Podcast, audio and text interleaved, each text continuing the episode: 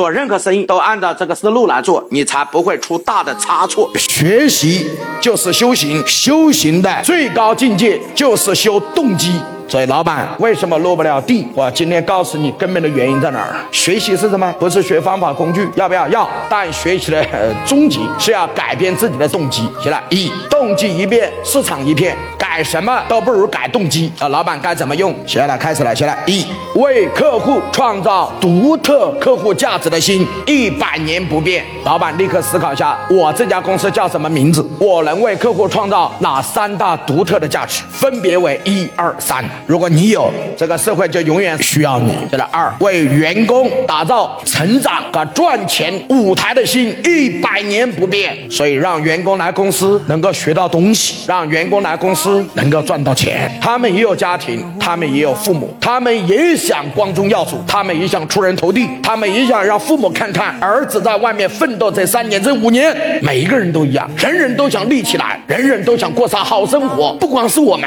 他们也想。所以老板要打造一个给员工成长和赚钱舞台的心，一百年不变。三，为合伙人打造资源变现平台的心，一百年不变。我们要合伙人，不是要他给我们投钱，我们要会员，不是看我们今天收了几十个会员费。我在问自己，我如何为我会员创造独特的客户价值？我派谁来服务？怎么服务？怎么让他们用桑塔纳的价格可以买到奔驰和买到宝马？怎么让他们降本增效？如如何让他们成为当地的影响力中心？如果我们能做到，我相信就会有越来越多的人来支持我们。所以帮助我们的合伙人打造他资源变现平台的心，一百年不变。当一个老板，您身边有客户、有员工、有合伙人，你的事业才会真正有根基。一个树之所以不倒，不是看它上面长得有多高，而是要看它下面扎得有多深。